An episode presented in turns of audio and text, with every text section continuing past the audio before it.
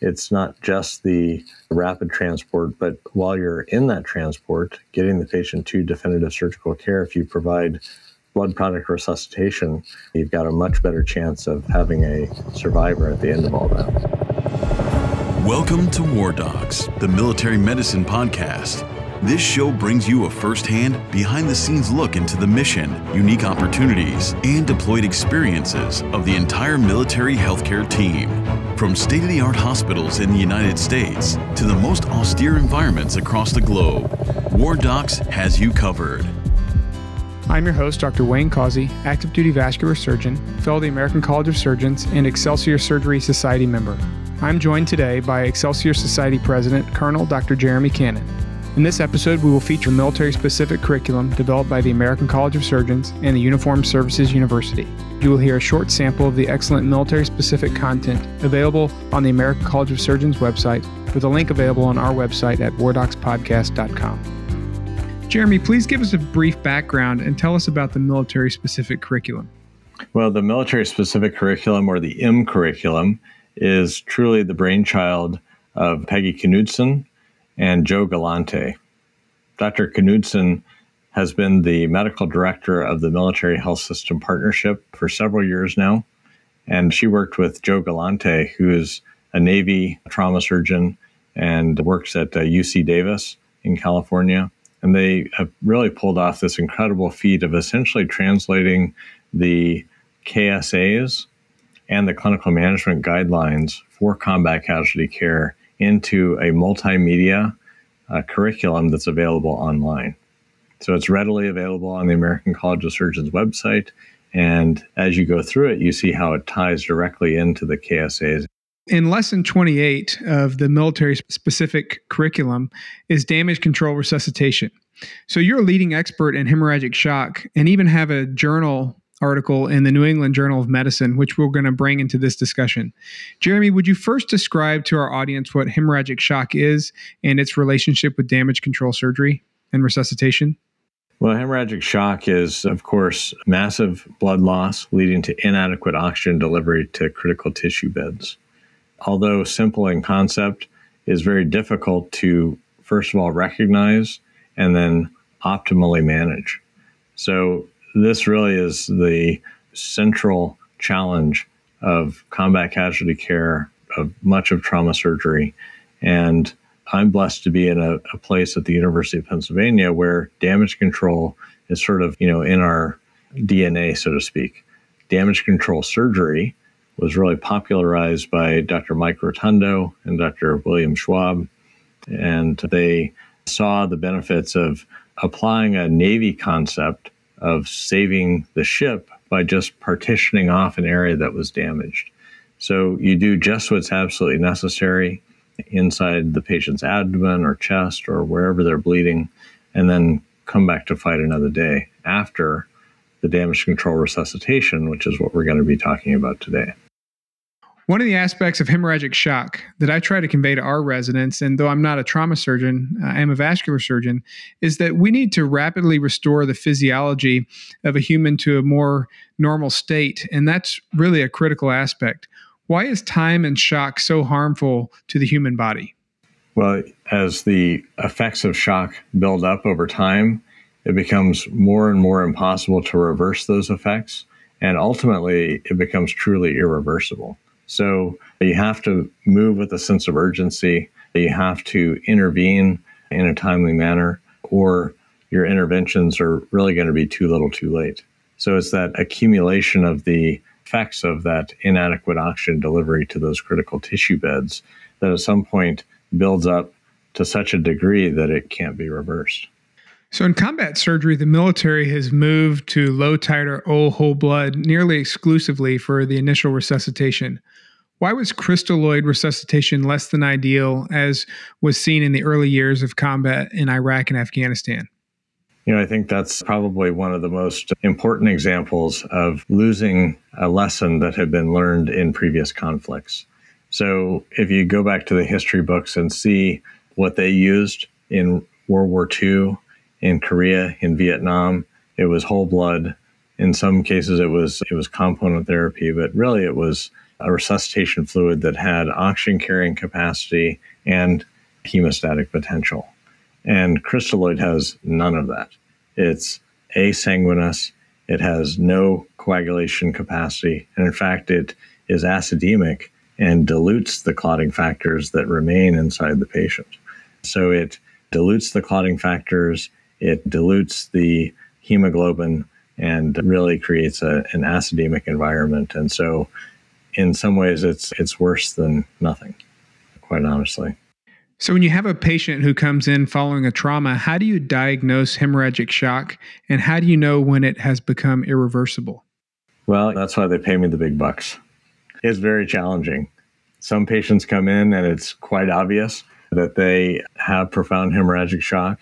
In other cases, they're so well compensated and the shock has not progressed to the point of being incredibly obvious that it's quite subtle.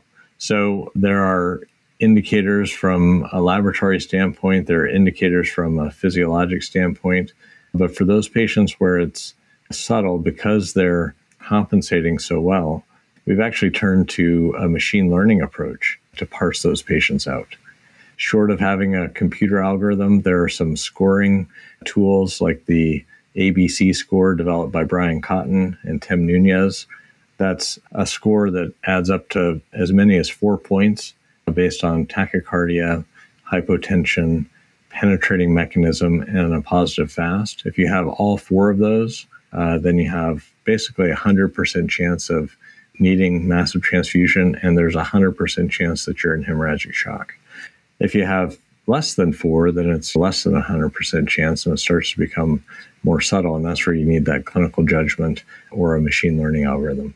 As far as when it becomes irreversible, we always want to hope for the best. And we, short of the patient not having a pulse, where we take a slightly different approach and end up, in some cases, performing a resuscitative thoracotomy. Short of that, we really try to pull out all the stops to, to give them blood products to pull them up out of that death spiral. So, one of the aspects I noticed when I looked at the military specific curriculum is that there are four parts with 20 KSAs, so knowledge, skills, and abilities for damage control resuscitation. Please tell us why the curriculum is divided in this manner. Well, you know, I think the uh, designers were very savvy in tying the lesson to each of these KSAs. If you look at the structure of the curriculum, it starts out with what are the performance improvement metrics that we think are most critical. And that really came from the joint trauma system. If you look at the damage control resuscitation in curriculum module, there's a list of six performance improvement metrics. And, and this really is the distillation of very complex concept damage control resuscitation. So, early administration of blood products, ideally pre hospital and within 30 minutes. If you're activating massive transfusion, then you need to aim for a one to one to one ratio. Give calcium early, and they actually give you the doses. Give calcium as you're continuing your MTP. Give TXA within three hours. And all patients uh, receiving MTP should get either platelets or cryoprecipitate or whole blood. So it just it starts with that distillation and then it expands on each of those throughout the course of the curriculum. So, hemorrhage control or stopping the bleeding is certainly important in treating hemorrhagic shock. And if we dive into your New England Journal of Medicine review article, this requires a chain of survival. Can you tell us what is the severe hemorrhage chain of survival?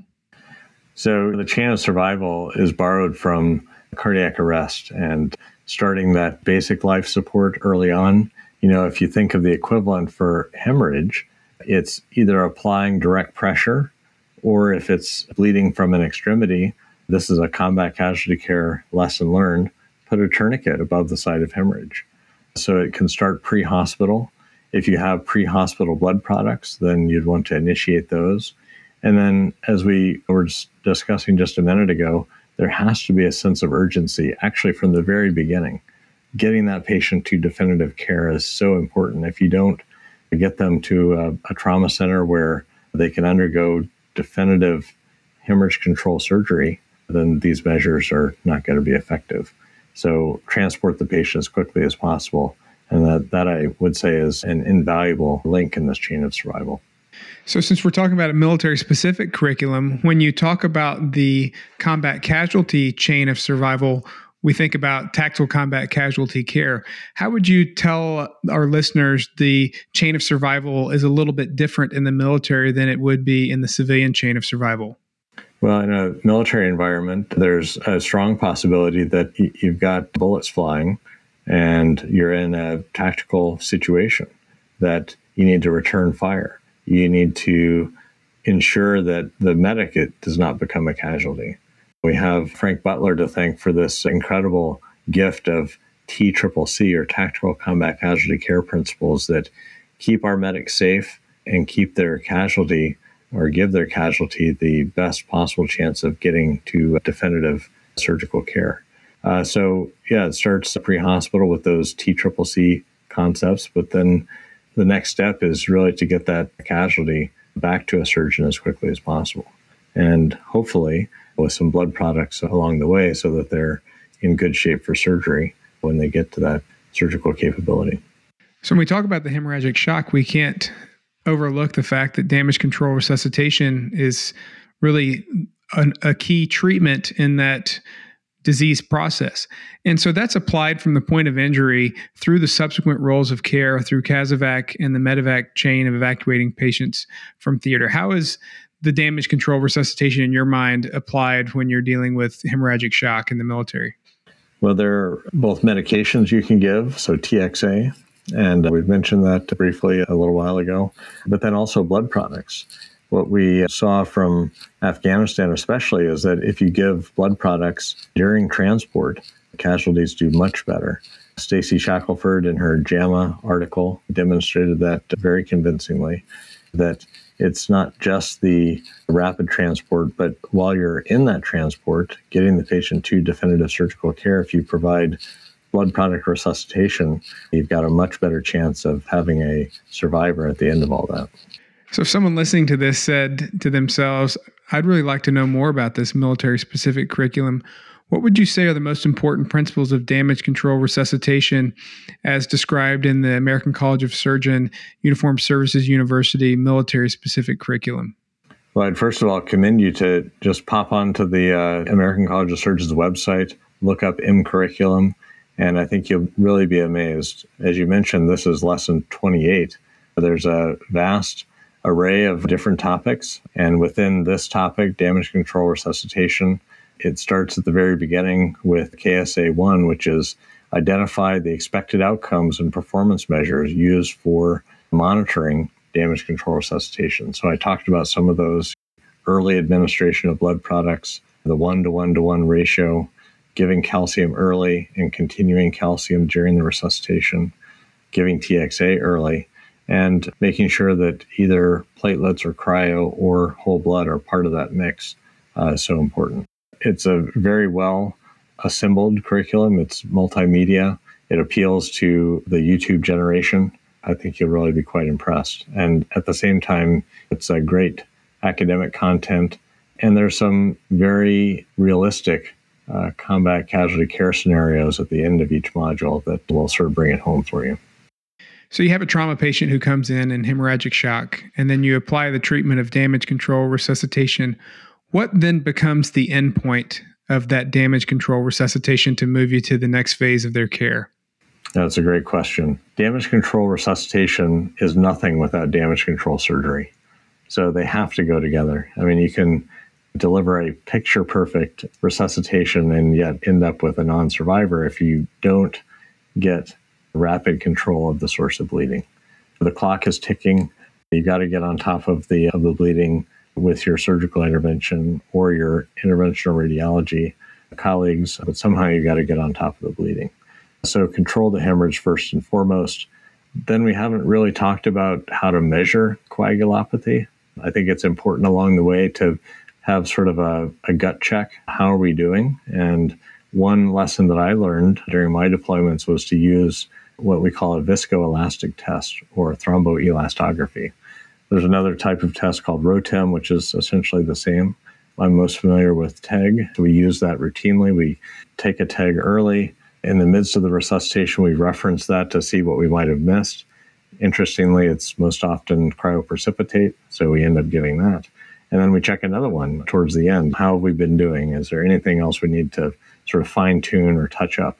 Another piece of this is maintaining normothermia. So our trauma bay is heated up to 80 degrees, our trauma OR is warmed, and then we have an underbody bear hugger under the patient that's going nonstop through the through the operation. We give warm fluids through our rapid infuser or through our um, through our fluid warmer. So, yeah, control the hemorrhage, measure and then reverse any coagulopathy and maintain or, or get back to normothermia.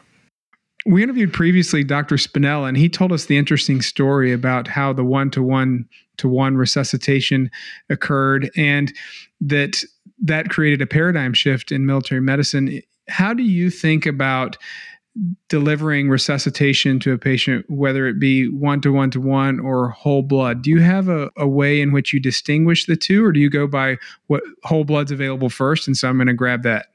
You know, I agree that that's a fascinating story and one that needs to be told over and over again because it's a great example of how we forgot a lesson learned about the value of uh, balanced resuscitation. And then, thankfully, through Phil's great work and his work with Matthew Borgman, his fellow, to get us back to balanced resuscitation, so important and truly was a paradigm shift. I think, and I hope that Phil would agree with me, that whole blood really is the simplest and most elegant and most straightforward way to administer one to one to one. It's logistically easier. You're giving much less, and Phil actually demonstrated this in another paper that he published, much less preservative, so much less citrate.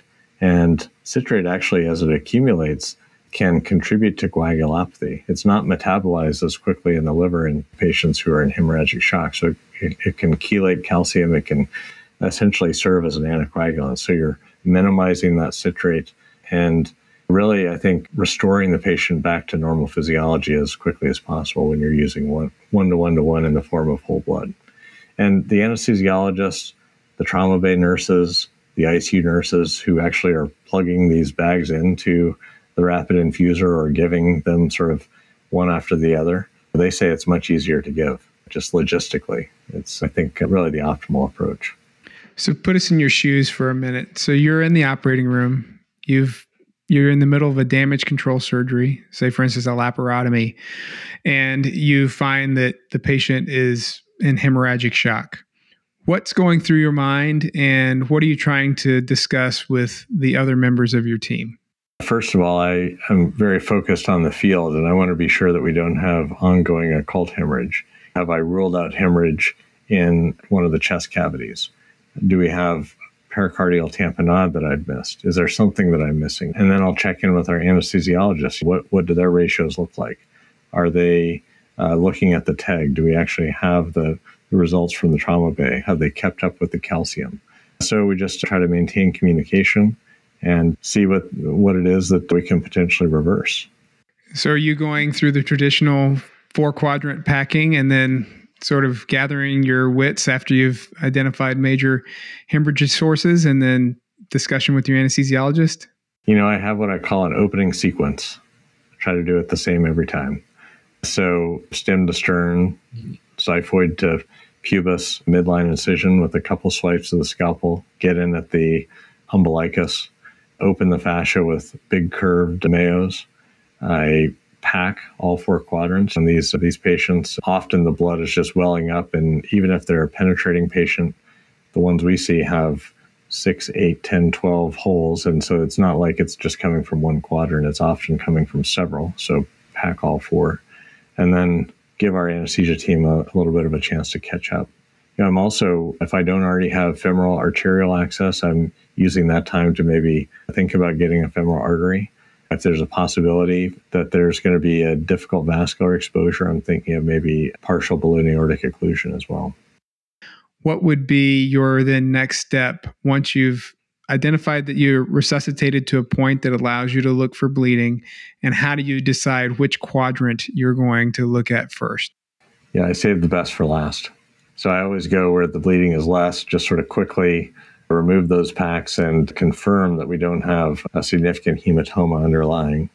And then I then I move in for the action. So yeah, I circle around to the area of most concern, I'd save that for last. I think that's just a general principle. Ruptured aortic aneurysm, you get supraceliac control, iliac arteries, and then you go into the ruptured aneurysm. So, what do you see as the future of damage control resuscitation in the treatment of hemorrhagic shock, and what research needs to be done to improve it? So, really, there are two aspects that I think continue to frustrate and, and nag academically minded trauma surgeons. One is the early recognition of the patient in hemorrhagic shock who's compensated but is still about to die. So, that subtle patient where they've presented within enough time to be able to achieve surgical hemostasis. If we could only move a little bit faster, if we could only recognize and diagnose the fact that they're in hemorrhagic shock a little bit sooner, if we could mobilize the team and the resources to get on top of that a little bit earlier, then we might end up with an alive patient. So that's challenge one. And I've already mentioned a little bit earlier machine learning algorithms, artificial intelligence, those sort of things these new approaches really, I think, can be applied to one of the thorniest clinical problems that I face. And we're excited to, to be looking into some of those applications. Another is just the team aspect of it. Damage control resuscitation is one of those things where it sounds easy in principle, quite straightforward. Just give the patient back what they bled in the form of whole blood, but to actually implement it and implement it in sequence and to have everyone on the same page, that turns out to be a real challenge. So we're working on some applications that provide decision support or a nudge and really get the whole team on the same page. A, this patient is in hemorrhagic shock. B, they've got a, this amount percent chance of needing massive transfusion. Have we activated massive transfusion yet? Yes or no? If we have, then it starts to track the amount of products that you've given and how you're doing on the ratios. So getting the team all on the same page and, and making sure that they're moving together towards the same objective and not forgetting some of these details like did we give calcium? Have we given TXA? Did we check the TEG yet? So pulling all those details together in a single place has been a real challenge and it's one that we're excited to hopefully offer some solutions to. So, do we presently know when a patient's decompensated beyond the point of no return? And does that differ in a military population that is in a combat zone? Short of a patient with no pulse, always assume that there's a chance. And then, even in a patient with no pulse, if they're young and vital and don't have a lot of comorbidities, I think it's still possible to pull that rabbit out of the hat. And we see that occasionally here in our trauma center, and we've seen that in theater. So, through the judicious and appropriate use of resuscitative thoracotomy, through novel approaches like partial balloon aortic occlusion, through damage control resuscitation, pulling all these elements together, I think we're seeing more unexpected survivors than ever before. I would agree with that. I think that hemorrhagic shock is unique in that it is everyone has a fighting chance almost in every initial circumstance. I you think sometimes somebody's not going to make it and then you say there's no way that that's going to happen and sure enough like you said the rabbit gets pulled out of the hat. Well, for those interested in the military specific curriculum, go to apps.facs.org slash military clinical readiness curriculum. I would advise everyone to go check out this invaluable resource, particularly if you're a military surgeon or someone interested in military medicine. Dr. Cannon, thank you very much for your time and for joining us today. It was a great pleasure. Thanks for the opportunity. Thank you for listening to War Docs. We sure hope you enjoyed it. War Docs is a nonprofit organization supported by donations from listeners like you. Please follow and subscribe to our show on whatever platform you consume your podcasts and rate and review this episode, and share the show with your contacts on social media. Find out more information about our show, our guests, and how to become a member of Team War Docs on WarDocsPodcast.com. Thank you for your support. If you like war stories and medical drama, War Docs has you covered. Spread the word.